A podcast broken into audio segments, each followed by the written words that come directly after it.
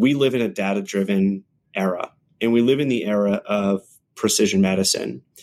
And with a gigabyte, a gigabyte's worth of information, a billion pixels on every single one of these images that are telling a story about some patient's cancer or other disease that otherwise would be sitting on a shelf on glass collecting dust doing nothing for us that's a tremendous opportunity for the world to use this data in new kinds of ways Welcome to the People of Pathology podcast. I'm Dennis Strenk. On this podcast, we explore pathology, laboratory medicine, and forensic science. We know that digital pathology has the potential to greatly increase the efficiency of the pathology lab. But another benefit is the unlocking of the vast amounts of data that are available on pathology images. My guest today is David West, the CEO and co founder of Proscia. We're going to talk about how David got his start in biomedical engineering and the precursor to Proscia called Pathology Cloud. Then we'll talk about the research and clinical applications of Proscia's Concentriq platform and how it incorporates AI. All right, here's David West. Now, I want to start with you when you were studying biomedical engineering at Johns Hopkins, and you, you were you're doing this with the intent of combining technology and medicine. So I'm curious about this kind of uh, interest. Like, wh- where did that come from? Yeah. So you know, my uh, my mom is a cancer survivor, and and so um, you know her experience and the experience of other family and friends that have been through the journey of cancer have been personally really impactful to me. I'm a technologist at heart. I'm a an entrepreneur at heart, and uh, you know I, I love I love software. I love computers, and really always have growing up. And so when I was at Johns Hopkins, I had studied biomedical engineering there with a focus on computational biology, which is you know more oriented towards kind of the software and data side of engineering. And in in a sense, it was sort of you know as as a curious kid with a lot of interests, it was an opportunity to do things across biology um, with you know an applied aspect towards medicine across computers uh, and computer science uh, math etc and uh, so as, as some would say sort of a, a, jack of all trades and and master of none. Uh, but for someone who is curious and uh, in a sense entrepreneurial like me uh, that was really cool. And and it was this opportunity to combine technology and medicine. On a personal level like my my belief is that technology should be used for good and to solve meaningful problems for humanity. And things like cancer affect uh, so many people affect me personally. Uh, it's a deeply deeply personal thing. And it's a problem that will uh, that has been with us as part of our genetic genetic inheritance uh, and and will be with us probably probably for a long time uh, if not forever I like the idea of combining different fields together. That that's an interesting aspect. Now, ha- having an interest in medicine, did you ever consider medical school? At one point, but but frankly, you know, when I when I talk to people who are our customers and partners, and some of our team members that have been through medical school, I have so much respect uh, for for the um, the patience that they had, especially early on in in their careers. I think it was my entrepreneurial entrepreneurial bug that uh, you know my my role in um, in medicine was was sort of uh, from the outside and you know building technology for the people who are doing amazing things and who are on the front lines of you know diagnose diagnosis um, who are you know dealing with patient care and who are building you know the the next generation of of therapies in in medicine. All right. So, how did you discover the field of pathology then? Yeah, you know, I, I was I had the chance to work very closely with two scientists at Johns Hopkins Medicine who were doing work in what we would call computational pathology right now. At the time, uh, the field of study was quantitative nuclear morphometry, a bit of a mouthful, um, but for for your audience who would you know who, who, who, for whom this would this would resonate, you know, using computer vision algorithms to look at nuclear features and feeding those into statistical models or machine learning out uh, machine learning models to predict cancer outcomes. And Dr. Coffey and Dr. his colleague Dr. Veltri were focused on prostate cancer. Um, they were they were part of and leading the Brady Urological uh, Center at at Hopkins Medicine. Dr. Coffey was uh, the founder of of the cancer center at at Johns Hopkins, and at the time the deputy director and, and a legend. Um, and he was a, a, close mentor to me, along with uh, Dr. Veltri. And I was just totally fascinated by this work that they were doing. That we could use computers and computational approaches to think about cancer in a very different way than pathology uh, was practiced at the time. And I started scratching my head, like, why are why is this why is this incredible technology possible and frankly in many ways so obvious and and yet if you walk into a pathology lab and even in you know fairly sophisticated uh, well equipped research settings like in in in Hopkins in an academic setting we were we were not using uh, you know the amazing kind of tools that you know, power much of the rest of our lives. It wasn't like I could just you know like you and I are sitting here. I can click a button, I log on, I, I see your face, etc. Pathology was in, in many ways still uh, governed by physical glass and by uh, you know this this sort of 18th uh, century technology of of the microscope. And I got excited about the opportunity to bridge the gap between uh, what was possible in in uh, you know an academic scientific setting and uh, you know real practice. Okay, so it sounds like sounds like this was kind of the light bulb moment for you. Now, you co-founded Proscia in uh, 2014. Yeah. Can, can, you kind of take me through this kind of moment of, of realizing uh, this and what what could be done to founding the company? Yeah when we started in 2014, Proscia Proscia is a company that has very humble beginnings, uh, but always a big vision. I started building some software for pathologists and scientists, along with my co-founders, uh, Coleman Stavish, who is a brilliant programmer, computer science uh, friend from uh, you know at the time we had known each other for 20 years, and we were pretty young guys. Um, so we go way back, and and my my other now colleague and co-founder Nathan Buchbinder, who was at Johns Hopkins with me, and we started with you know a simple simple cloud based software. We called it Pathology Cloud, and we made it really easy for scientists and pathologists to manage these huge images. I mean, it was obvious at the time that the scale of this data was a big problem and challenge with adoption. And for a pathologist or a scientist who wants to interact with this with this data, you know that you know th- th- they shouldn't be wrangling with the technology.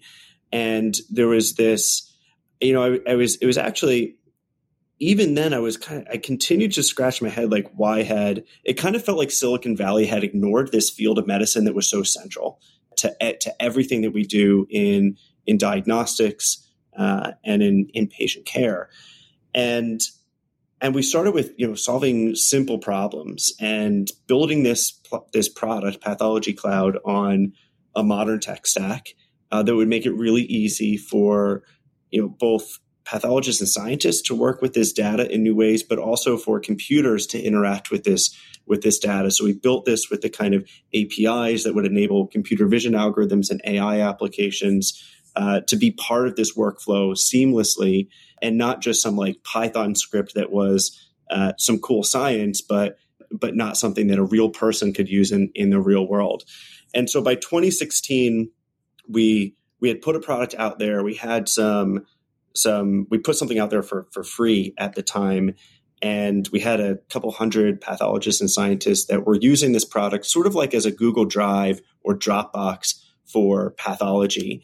And uh, we raised a seed round, uh, raised a couple million dollars from some investors that saw our traction, uh, that believed in in our vision, and uh, you know, frankly, took a bet on on someone who had a product and a vision, but were you know no real no real experience in building big companies. But they took a bet on us, and I think so far they've been they've been uh, pretty pretty uh, validated in that bet. At least I like to think. Now, now, what was like the original? You know, back when you first started, what was kind of the response from pathologists and and other people that you were showing uh, pathology cloud to? Like, did they did they get it or did they yeah. did did they not?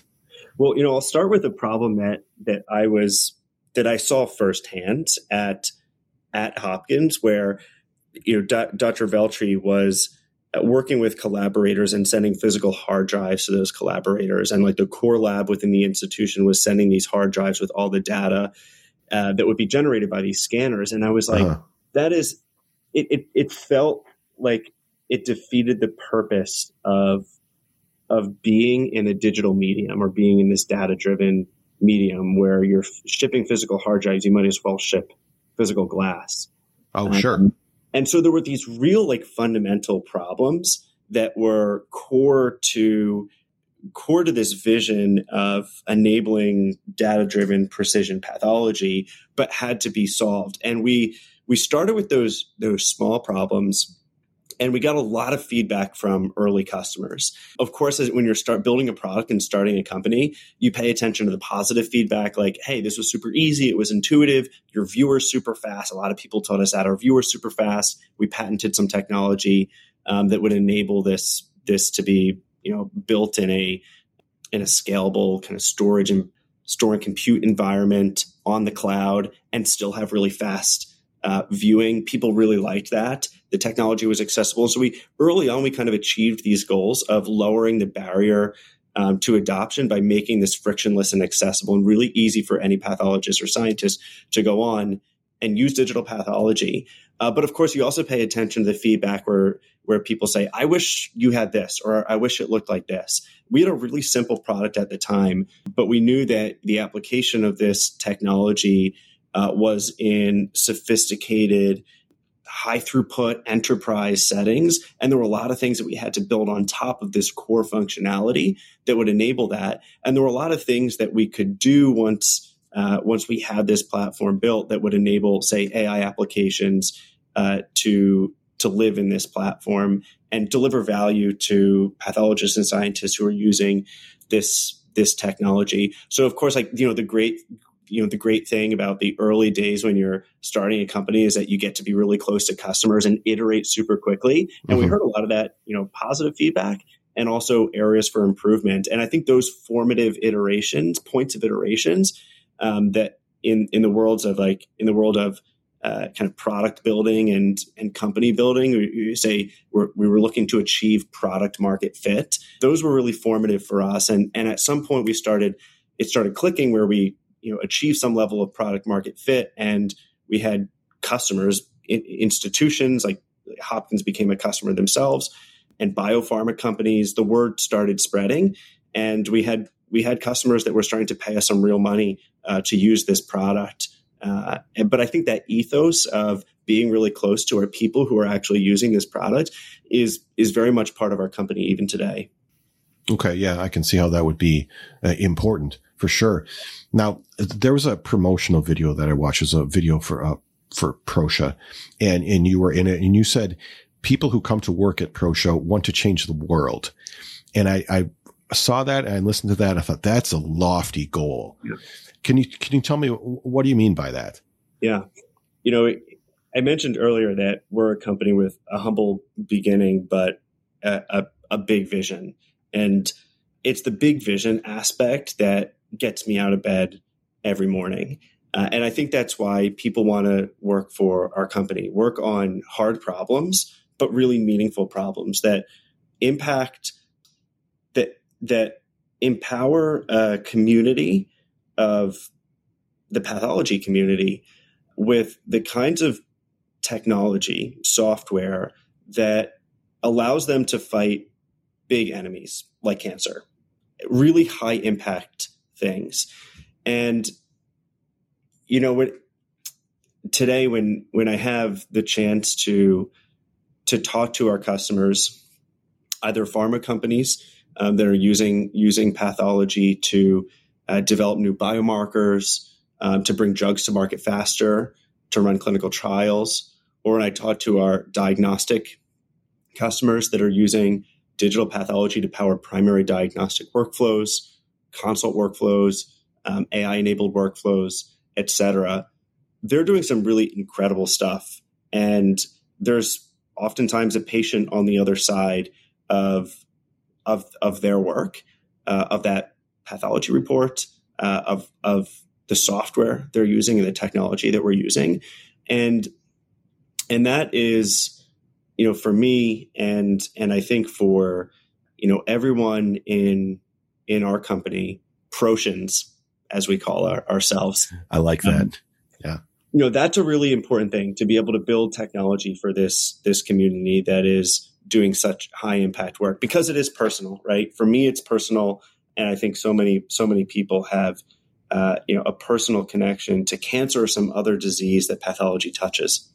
Yeah, that's true. I mean, there are probably very few people that don't have some sort of connection to to cancer in some way, whether it's a family member, a friend, something like that. So that's yeah. mm-hmm, okay. So let, us get into the uh, the concentriq uh, yeah. plat- platforms. This is kind of Proscia's uh, kind of flagship product. All right, can we can we kind of go give like an overview of what it is and what it does?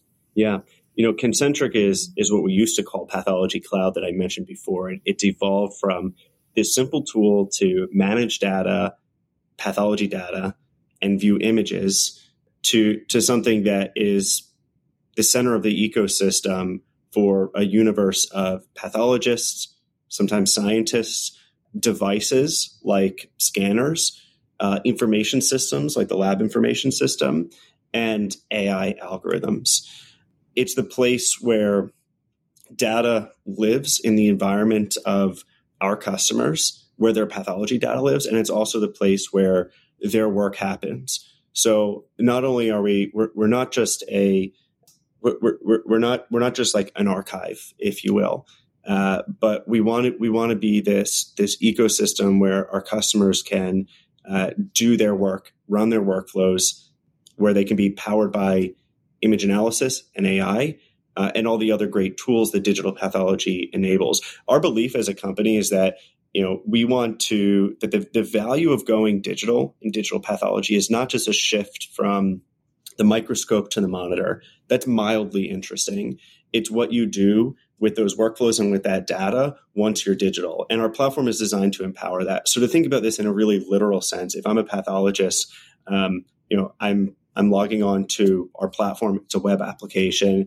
I'm seeing my work list. I can I can view my cases. It's really simple and uh, intuitive to be able to interact with this data. Hopefully, you know just as simple to be and ergonomic as using your microscope uh, but also today and increasingly over time you know powered by lots of new tools that can live on top of this workflow now that you're in a digital environment so there's kind of two different like product branches i guess for for concentriq so you've got uh, the concentriq mm-hmm. for research is is the first one that I want to talk about. Now, this I can see ha- would have applications for precision medicine uh, because it incorporates biomarker discovery, companion mm-hmm. diagnostics. Yep. All right. So how does concentriq for research fit into that?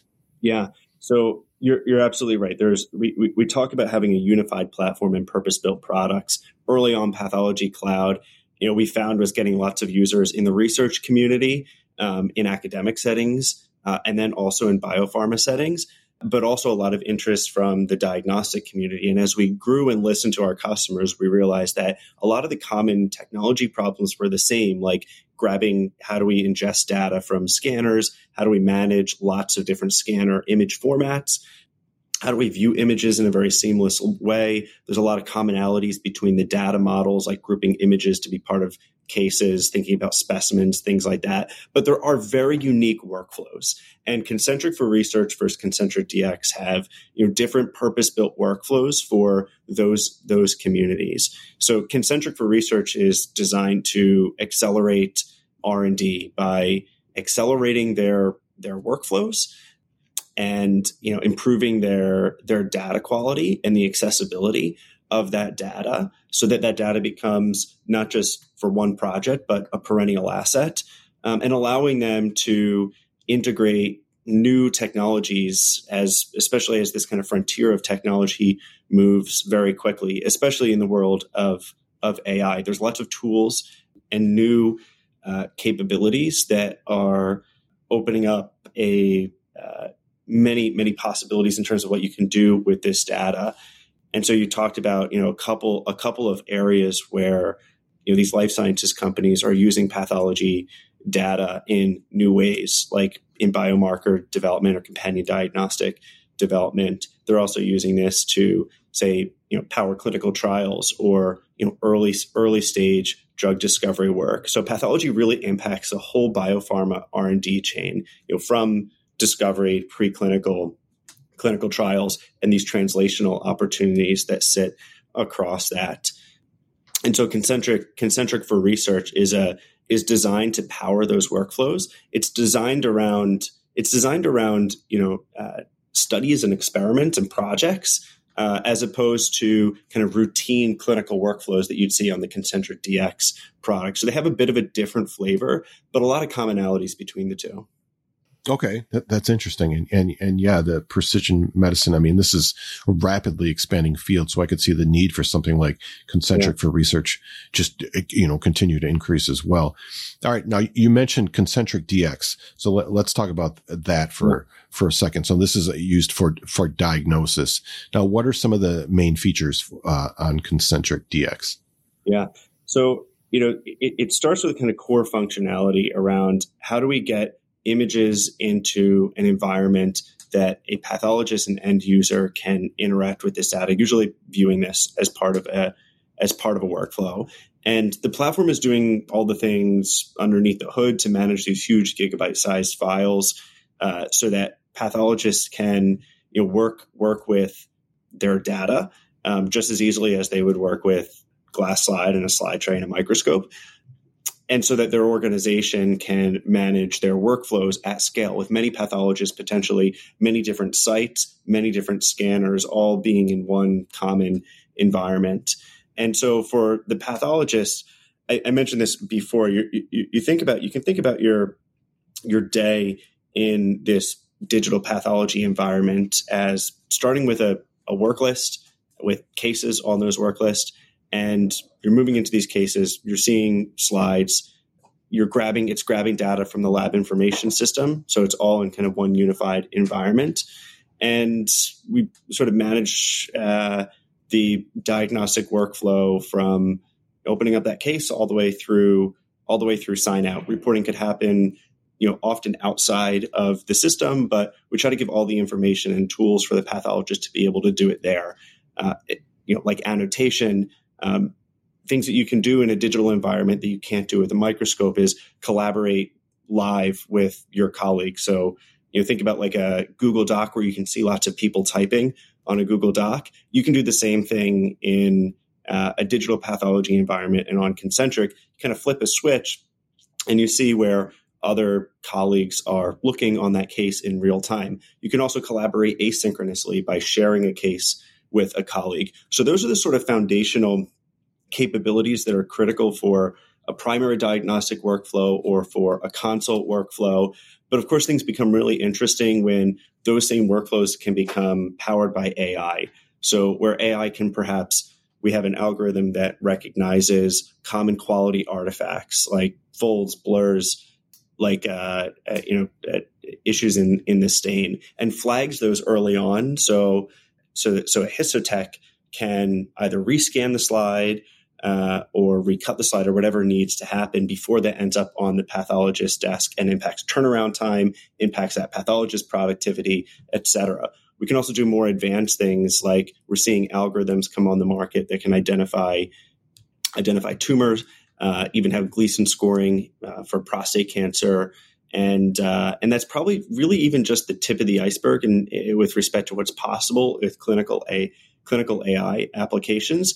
And as a platform, we want to be able to enable that growing universe or ecosystem of applications. So we have some of our own applications that we've built that impact these workflows, and we also integrate third party applications. We work really close with our partners like Visiopharm, like Ibex, that build some of these applications to make to bring those to the pathologist end user who's doing the diagnostic work. This is the People of Pathology podcast with our guest, David West. We'll be right back. LabVine is an interactive online learning platform where laboratory professionals learn, develop, and discover by sharing knowledge and building on each other's experience. The platform provides global access to internationally accredited laboratory specific courses and other resources developed by lab specialists for the laboratory industry. LabVine is free to sign up, and you can use the link in the show notes to get started. Whether you're working hard at the grossing bench, the autopsy table, behind a microscope, or any other area of the medical laboratory, there's one thing that we all need comfortable scrubs. The scrubs that I wear come from Dressamed. This is a company in California, and they've been making high quality scrubs since 1980. They have a variety of styles and colors to choose from. As a matter of fact, I just ordered a set of the new soft stretch scrubs, so I'm looking forward to trying those out. You can check out Dressamed by following the link in the show notes. Make sure you sign up for their loyalty program where every order will earn you points towards special offers and discounts. Now back to David West on the People of Pathology podcast. Now, you've mentioned uh, quite a bit about integrating, uh, you said third party AI modules yeah. and other equipment things. Now, Concentriq, uh, from what I read anyways, it, it, works with pretty much any slide scanner and lots of different LIS systems. So mm-hmm. was this, why was this kind of interoperability important, an important thing to include in the system? Yeah, you see this in, in, you know, much of the rest of healthcare. And frankly, you expect it in like any application, business application that you would use outside of healthcare. Interoperability is, is key. Early on, the, the trend of digital pathology was very much uh, scanner led or hardware led. And the companies who are building these scanners are building incredible hardware technology that gets better every single year. They very much paved the way for this space in getting the first regulatory approvals, etc. Uh, but as a as a customer, uh, as an end user, as maybe a hospital CIO that needs to make technology decisions for for the lab, you want to think a lot about interoperability because you might have you know uh, you might buy some scanners in your first year of going digital. And then you might you might decide that hey you want uh, higher throughput scanners for a different subspecialty that's higher volume or has different needs. And then maybe you want some lower throughput scanners to support some overflow capacity. And they're all from different vendors with different image formats.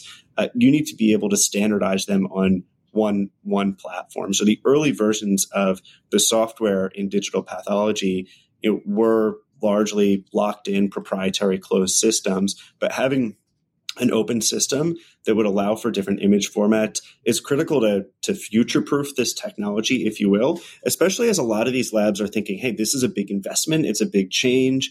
Um, do I have to make this change in a wholesale way? What if I make a mistake, or can I step my way into this? We want the customer to be able to easily adopt this technology and have the confidence that they might choose different scanners down the road and their software system's still going to work for them and they don't have to reinvent their entire workflow around a new software system. There's also the lab information system. I mean, there's a relatively you know heterogeneous landscape of uh, LIS systems in in the market with a few dominant players but even amongst those dominant players uh, there there are different permutations around how they're configured for a unique lab's workflow. So we work really hard as as a digital pathology platform to be able to enable all those permutations of the you know data models that those LIS systems might be configured around and the workflows that they might be configured around to make sure that the pathologist is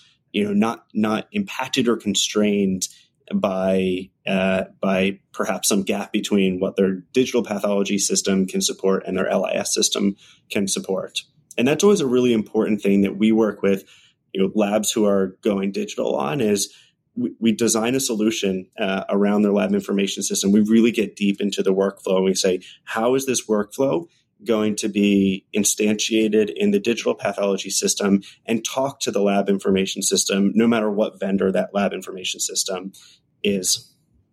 Okay, so you kind of adapt, you adapt it to the the LIS that they already have. That's so, right. To make sure yeah. that it works. Yeah.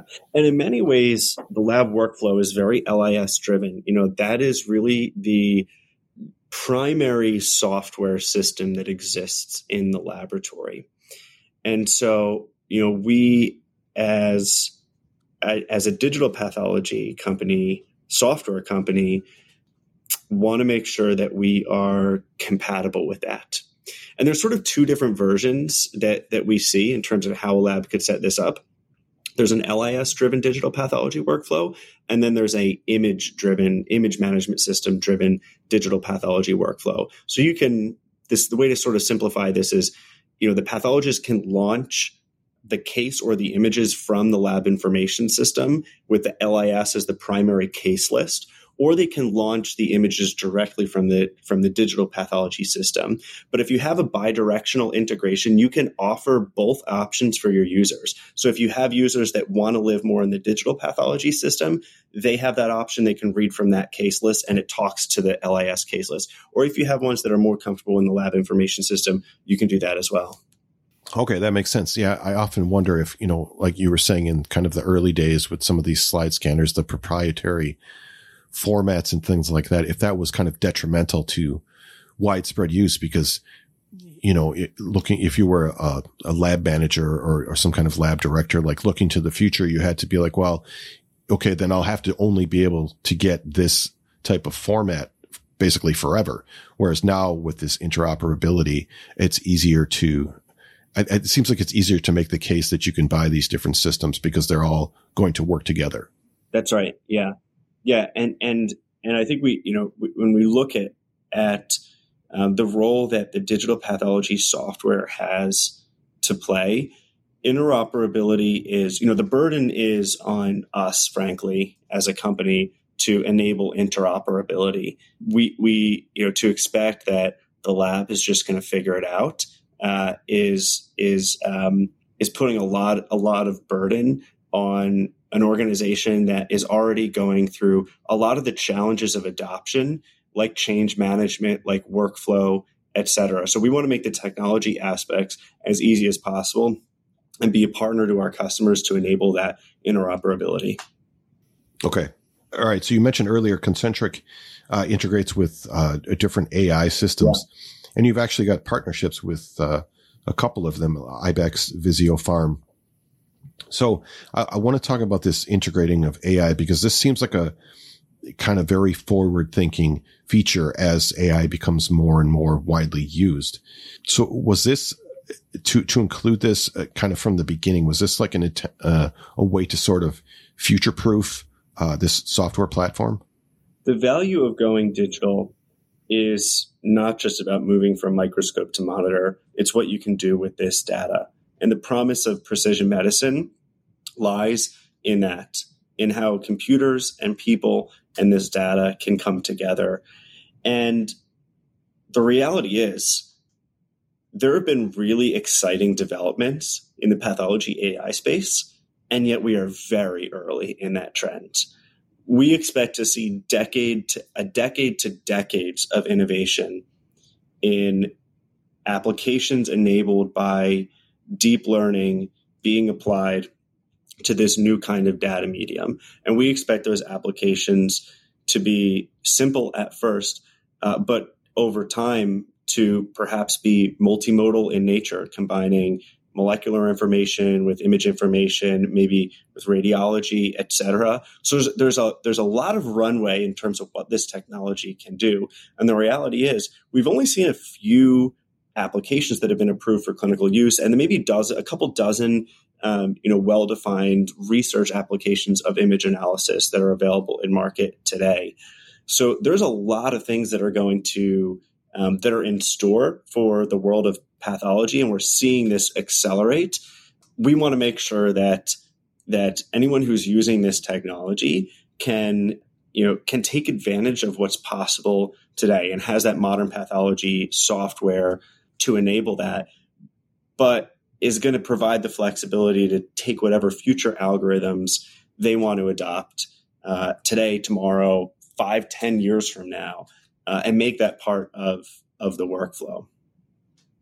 Okay, I see. Can you tell me a little bit about the partnerships that you have with Ibex and Visiopharm? Ibex builds, you know, an amazing application for uh, prostate, uh, for breast, and in GI.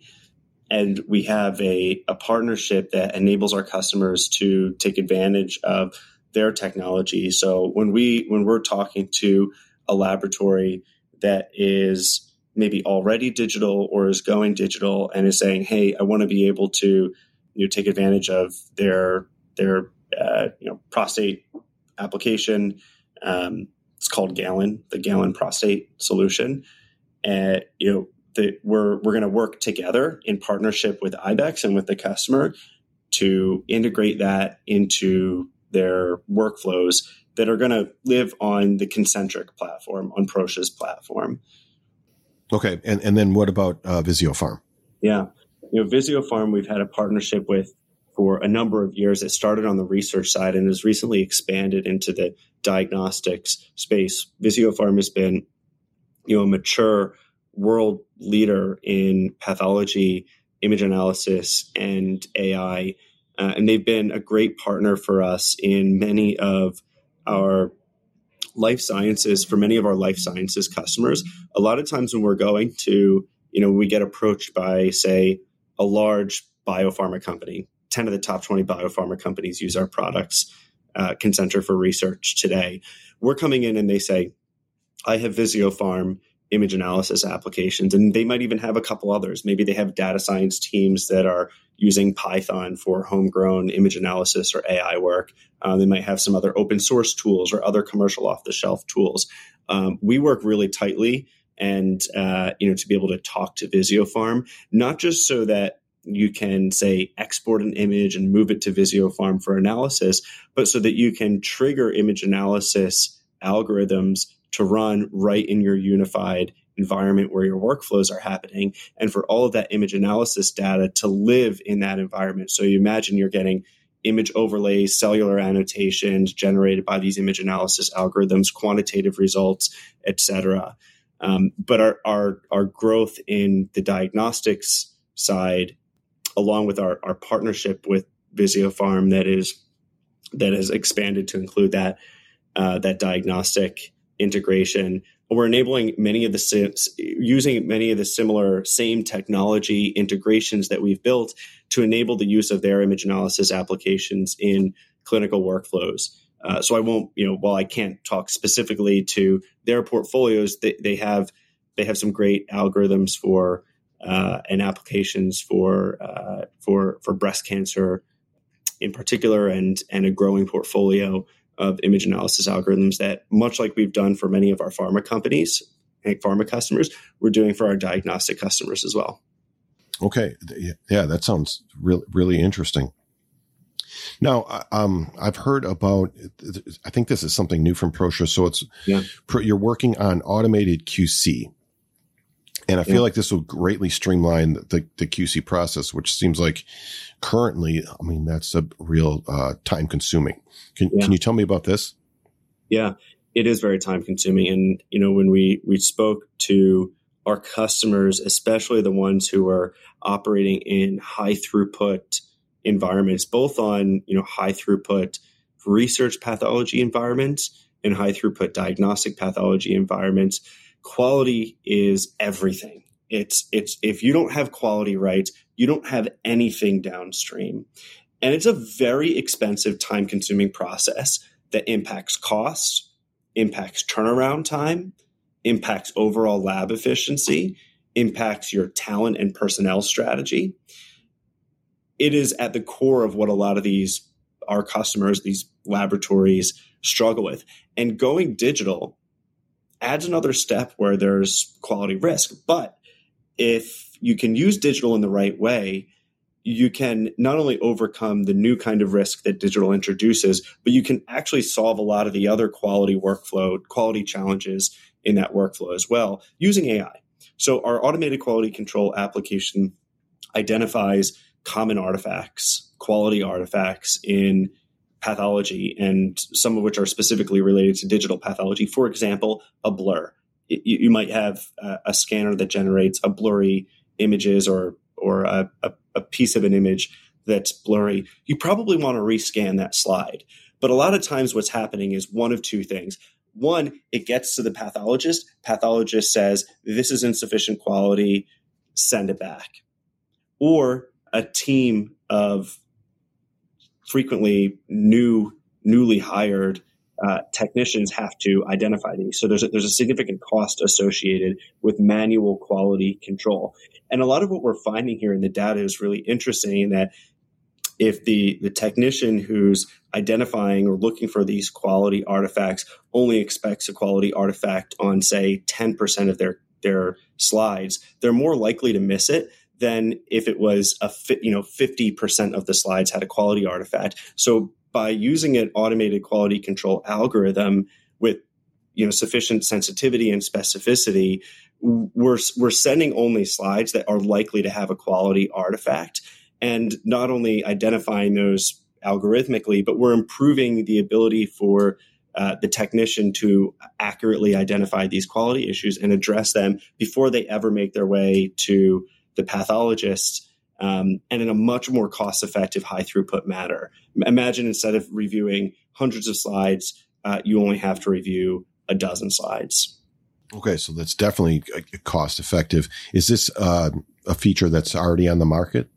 It's on the market on top of Concentriq for research. Okay. So it's available to our life sciences and academic research customers. It's not available for available for diagnostic use yet. Okay, I see. Yeah, that sounds that sounds very interesting, and I think it would it would help even more kind of make the argument for going digital if you're saving time and money on, on the QC side. Yep, hundred percent. Yeah, that makes a lot of sense. All right.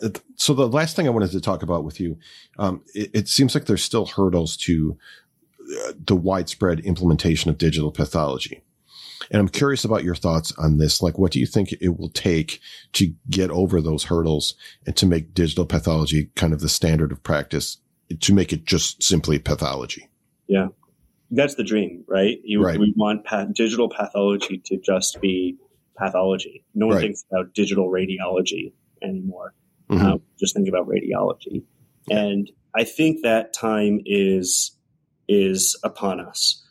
So much of going digital and the challenges to going digital were a, were and have been a a people challenge and a change management challenge. It is a big shift, no doubt. Uh, you know, it might require an impact uh, to workflows. Um, it certainly changes, you know, the the day in the life of a pathologist and other lab staff. And I, I could never blame a laboratory for saying, I don't know if I want to be the first person to take that jump and to make that take the take on that risk. What we've seen though since the first scanner approval by the FDA in 2017 and in the few years since then is this classic technology adoption curve where innovators paved the way for early adopters, and those early adopters wrote the blueprint, a playbook, and paved the way for the early majority, who, frankly, the late majority uh, starts to get afraid that they're missing out on this technology and says, "I got to catch up." We're seeing that happen. Yeah. We're seeing scanner penetration happen. We're seeing digital pathology adoption happen. And the great thing is that if you're going digital right now, you are not the first person to do this. You don't have to worry about uh, you know, writing the playbook from scratch. There are many laboratories globally. It started in Europe. It's now aggressively accelerating in the US with some of the largest reference laboratories and hospital systems that have gone digital. Uh, they've written the playbook on ROI adoption, on change management, on technology adoption, on integration, on workflow, etc.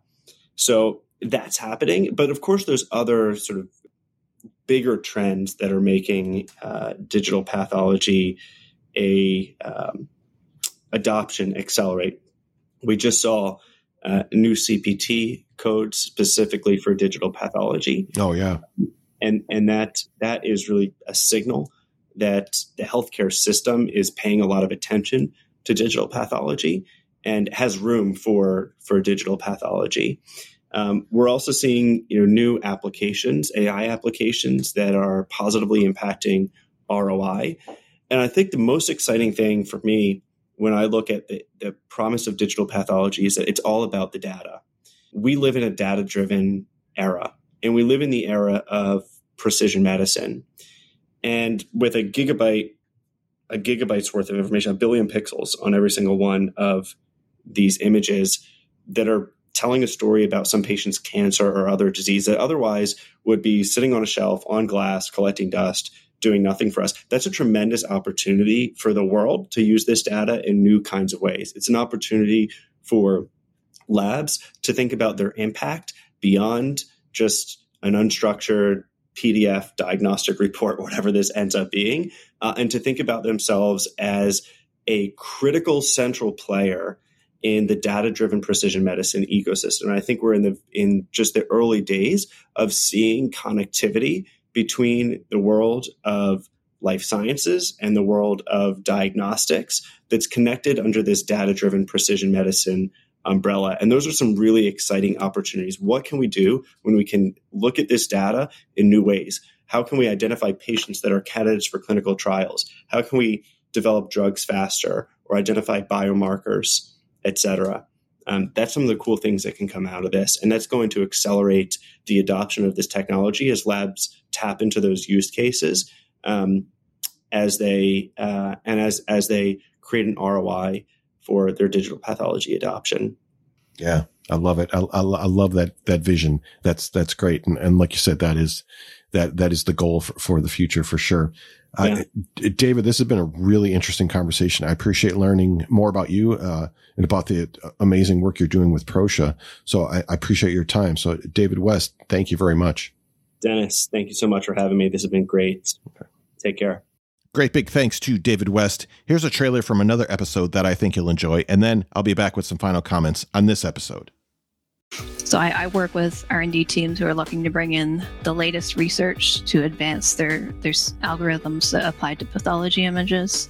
You know, the, the re, this research area is advancing so rapidly that it's going to be hard for them to figure out which new algorithms to apply. You know, which which new techniques to to um, implement to solve the problems they're having. So I try to stay at the forefront of this research to help guide them and also sometimes help with implementation um, to advance their, their algorithms and to get them you know into the, the products and services that the, these companies are developing. Is it hard to convince people that that they need this kind of technology or you know with with digital pathology becoming so popular now is it more something that they're familiar with and they're just trying to keep up? Um, I think probably both are true. The client base that I work with are already on board with machine learning. They might be experimenting with it a little bit. They might know they want to use it but haven't done anything yet. Or they might already be quite advanced down that line but are still encountering challenges. So there's definitely the, the other subset that you talked about that aren't on board yet. They're, they're just you know, not not my current client base. Um, you know, I tend to work with companies who already, uh, you know, have have a clear decision that they're going to be in the machine learning AI world. To hear more from Dr. Heather Couture and her work in machine learning and image analysis, check out episode 63. Pathology has a central role in the fight against cancer, and this goes far beyond just the diagnostic aspect. The data that's available on pathology images is being used by companies like Proscia to advance areas of cancer treatment, including drug development, companion diagnostics, and other molecular tests, and just cancer research in general. So it was really interesting to hear about some of the things that Proscia's concentriq platform is able to do both in clinical and in research settings. And I think it was also important to point out how Proscia is collaborating with other digital pathology companies as far as AI modules and things like that, which, as we all know, is an area that's probably going to rapidly expand in the not too distant future. As always, I'll have links in the show notes to everything that we talked about today. Don't forget you can follow this show on Twitter and Instagram at People of Path, or you can just connect with me on LinkedIn. Thank you for continuing to share the show with others, and together, let's inspire the next generation of pathologists and laboratory professionals. This show is a member of Health Podcast Network, which connects listeners with conversations and stories about health, care, and well being. And you can find a link in the show notes to Health Podcast Network if you'd like to check out some of their other interesting podcasts. Thank you very much for listening, and I will talk to you next time on the People of Pathology podcast.